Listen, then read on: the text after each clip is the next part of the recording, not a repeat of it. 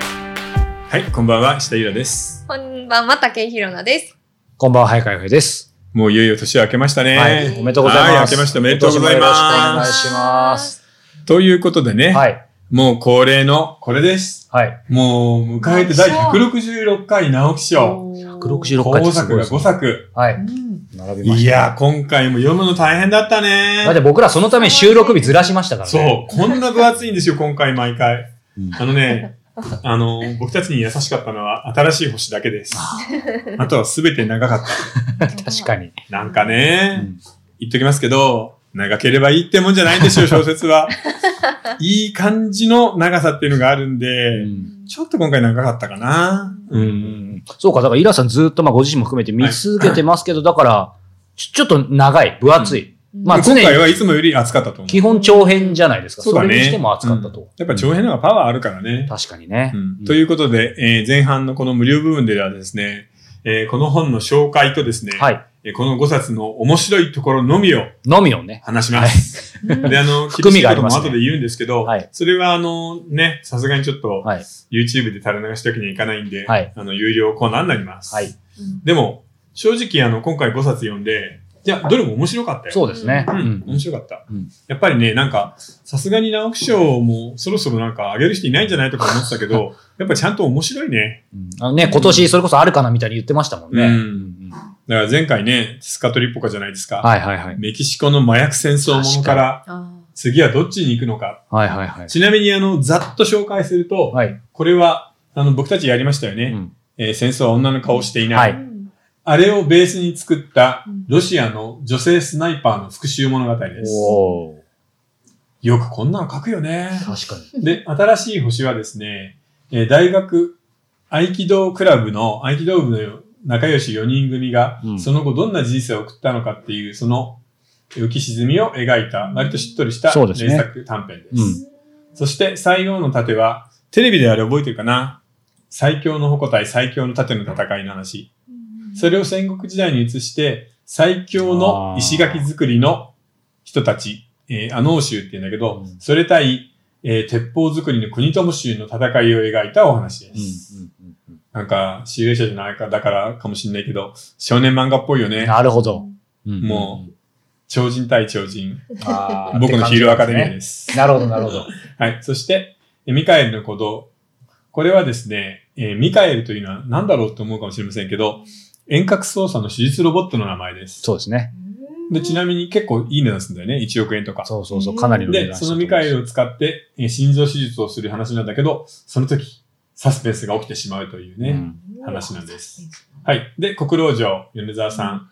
これはあのね、あのーもうね、ネタバレするとね、一言です。ハンニバル・レクターをやりたかったんだよ、米沢さん。あーそういうことですかね。そう、羊たちの沈黙をやりたくて、レクター博士の代わりに見つけたのが、えー、戦国時代の知恵者、黒田官兵衛勘で。弁ですすね。おーしかも黒田官兵衛は、ちょうどその、お城の中の、えー地下の土楼の中に1年ぐらいね、閉じ込められていたんですよ。ううんんなので、何か事件が起きると、その上司、荒木村重が、えーハンニバル・レクター、えー、黒田官兵衛のところに相談に行って、推理を聞くという、そうですねそ。れを4回繰り返すというお話 です。牢屋に対してね。うんはい。でも、このアイデア思いついた時さ、うん米田さんやったと思ったろうね。うん日本にもレクターいるじゃんっていうさ、うんそういうことか。そういうこと。うんなので今回はね、割と分かりやすいよね。ああ、そうですね。うん、ふくすごい複雑だとか、二重三重の裏があるみたいな話はほとんどないです。あとなんか、こう、論争を巻き起こすみたいな作品もなもうないねいですう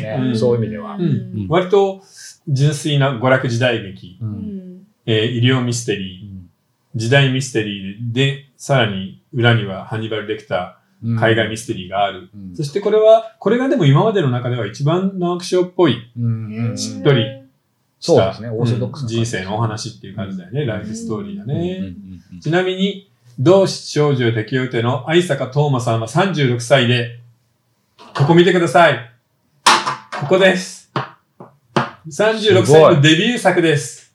すごいそして当然デビュー作なので、初候補。うんなので圧倒的に愛坂さんがフレッシュなんだよね。そうですね。デビュー作ってすごいでな。そして、綾瀬丸さんは35歳。はい今、文春の本で候補は2回目。うんうんでね、えーっと、綾瀬さんは、デビューが2010年だからもう11年選手ですね。うんうんうんうんあ、そんな若い時うからん書いてで、三王の盾の今村翔吾さんは、まあこれ集英社なんですけど、37歳。まだ若いんだよね、意外と。ね最近でもすごいたくさん書いてるね。そうですね。で、えー候補3回目で、デビューはまだ2017年だからす4ごい年。。多作だな。だから今村さんはまだ本当に若いね。 4年で3回も入ってるんです去よ年、うん去年で人間取り上げましたもんね、そう直そう木賞そう。ね。人間2年連続ですね。うん、そう。うんそしてミカエルの鼓動。ゆずきさんが一番のベテランだね。今確かに53歳で。うんでもデビューはつい最近なんだね。 44歳でデビューですよ。そう、2008年だからね。まだそんなに、まあ10年ちょっと経ってるけど、2008年なんてついこの前の感じしないいやいやいや、ほ本リ当ーマそうンシでョすックじゃん。あ、でも、2008年って iPhone の年だ。ええそうですね iPhone いがやそう初そめうてできた年だから、そう考えると結構昔だな。そっか。そうですね、そう、2008年。そう。そして、国老城は、えー、米沢ほのぶさん、はい。まあ、角川の本で43歳。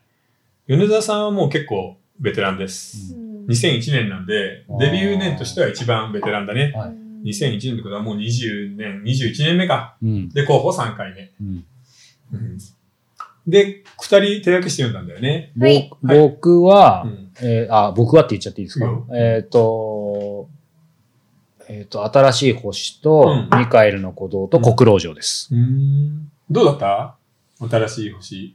うミカエん、ルでも、イラさんおっしゃったように、新しい星はもうとにかく非常に読みやすくて、うんまあ、しっとりでで、書いてる彼女もそうですし、そのストーリー出てくる人たちもみんなやっぱりなんかよ40とかアラフォー周り、うんで、僕自身もそうだったので、そのアラフォーの人がみんな感じるであろう、なんかちょっとこう、不安感とかねそうそうそう、うんいろんなものを感じさせて、すごい共感を覚える作品でしたね。うんうんうんで、ミカエルのことはやっぱりもうなんかこのままこ、これが映画とかドラマになって、なんかドクター X とはまた違うけど、うんなんかい、なんか映像が見える感じでしたね。そうだね。んゆずきさんでもそういうところあるよね。そうそうそうあのー、なんだっけ、いくつかあのにもなってる、あそうですね鼓動の地下、そうそうそうそう。映画にもなってるやつうね。ん意外と切って貼ったのヤクザものなんだけど、ゆずきさんってそういうのが書ける珍しいんだよね、女性としては。そうそうそうそうそう。なんかじょ、そう、なんか女性が男性がっていうのもあれですけど、そう、なんかうんあの、男性が書いてるのかなと思ったら、そう、なそういう意味でも新鮮だったんですよ、そして、苦手な時代物はどうですかえ黒ーっ字とのですね、国老城はですね、やっぱりちょっと時間がない中で読んだって言い訳もあるんです。うん結構前半苦労したんですけど、やっぱり、あの、もう最後のところのね、うんあの、クライマックスとか、うあんそう、僕、史実を知らなかったんで、その黒田官兵衛周りでね、うんあ、こういうことがあったんだって、やっぱそのエンディングが結構、なんかジーンときたみたいな感じはありますよね。なるほどね。ううんんで、ひろさんが、私は一番上うのん同志少女よ敵を撃つこれは何表紙選び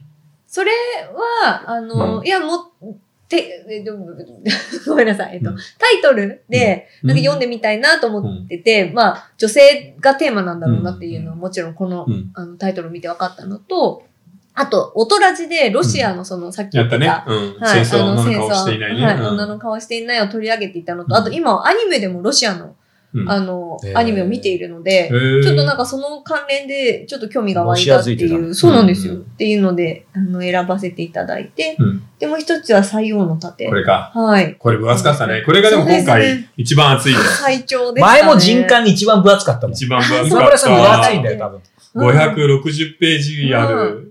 結構読み応えのある、本当に。そうだあね。のでもなんか男の子の小説って感じするよね。そうですね。なんか、少年漫画っぽいの。少年やっぱ集英社漫画っぽい集英社ってう感んじ。これこのまま、ちょっとあの、熱血キャラクターとか作ってさ、漫画にしても。できるか。うんできると全然もう、うんあの読める感じうの、ん。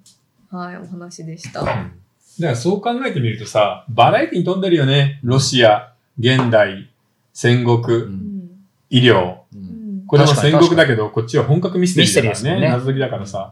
そっかそっか。うん、だからそう考えると、本当にやっぱり、いやー、一年の半分でいろんな本が出てくるんだなと。確かに。に。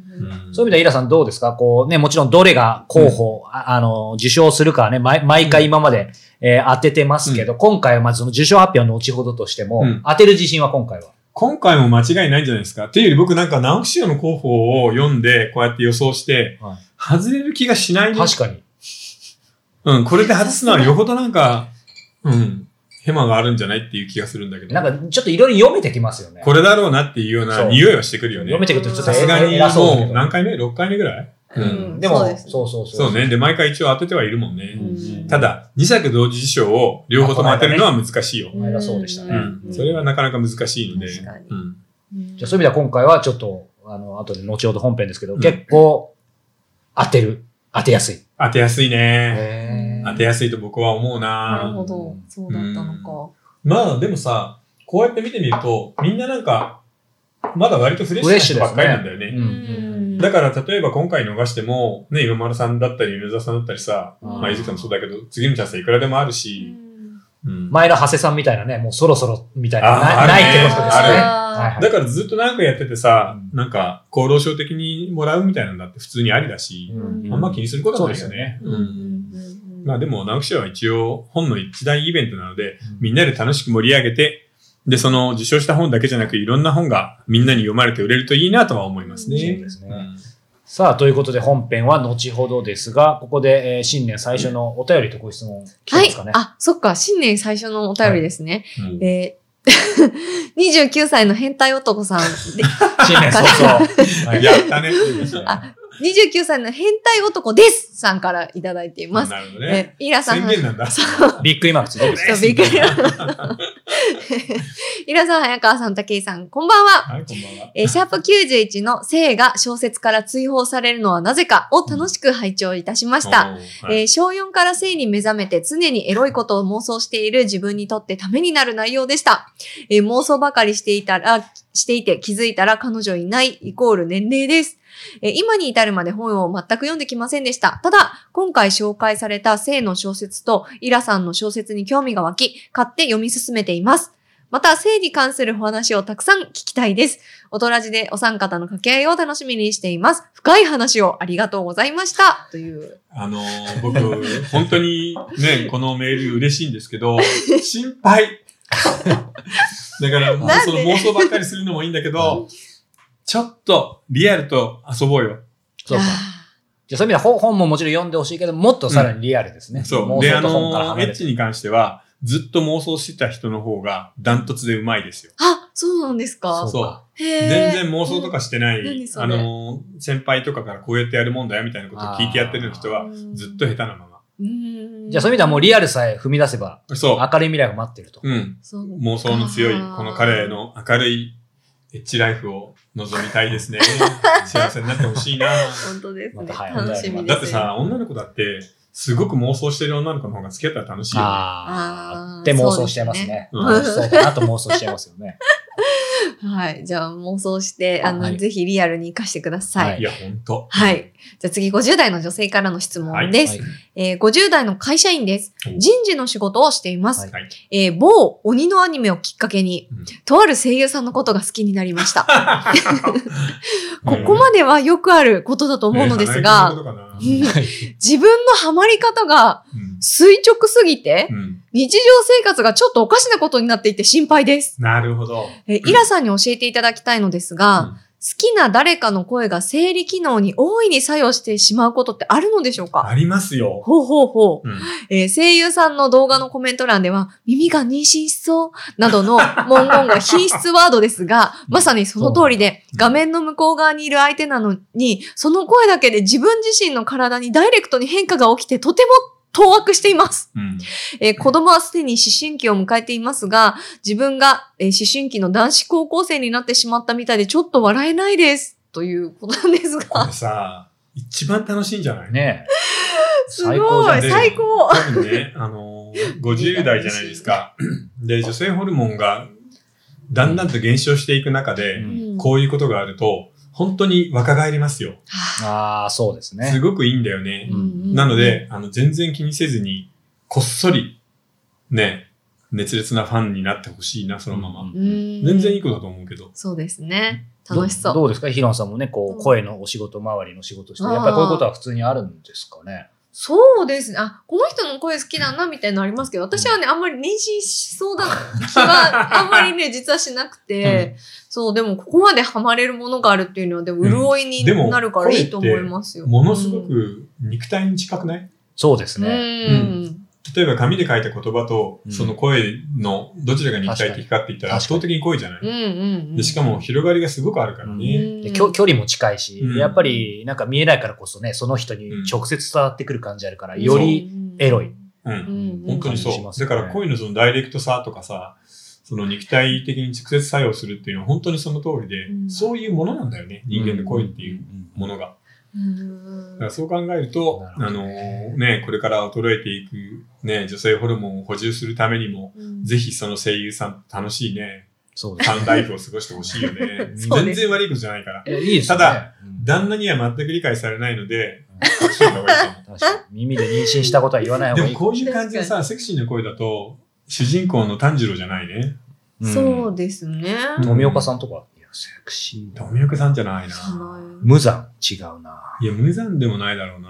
ああの人、いや違うな。姫島さんでなもわけそんだなになんかセクシーな声の確人かっにてあんまり出てない気がす煉獄さんでもなる。いしそうね、煉獄さんはちょっとね、アホキャラだもんね、あれ。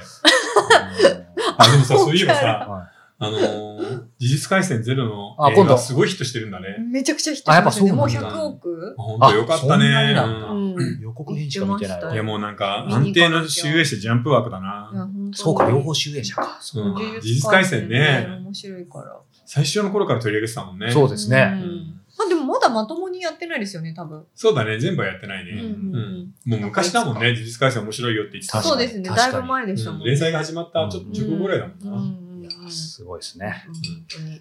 さあ、えーということで、この後、直木賞の、えー予測、えーね、今、いろいろ、表、A 面のね、話しましたが、B 面の話もたっぷりとお届けしますので、えー続きは4通りのご視聴方法があります。えー YouTube、えーニコ動、うんえー Apple Podcast、そして audiobook.jp、お好みの方法で、えーご視聴いただければと思います。詳しくは、えー概要欄をご覧ください。ということで、えーこの後、後編をお楽しみにしてください。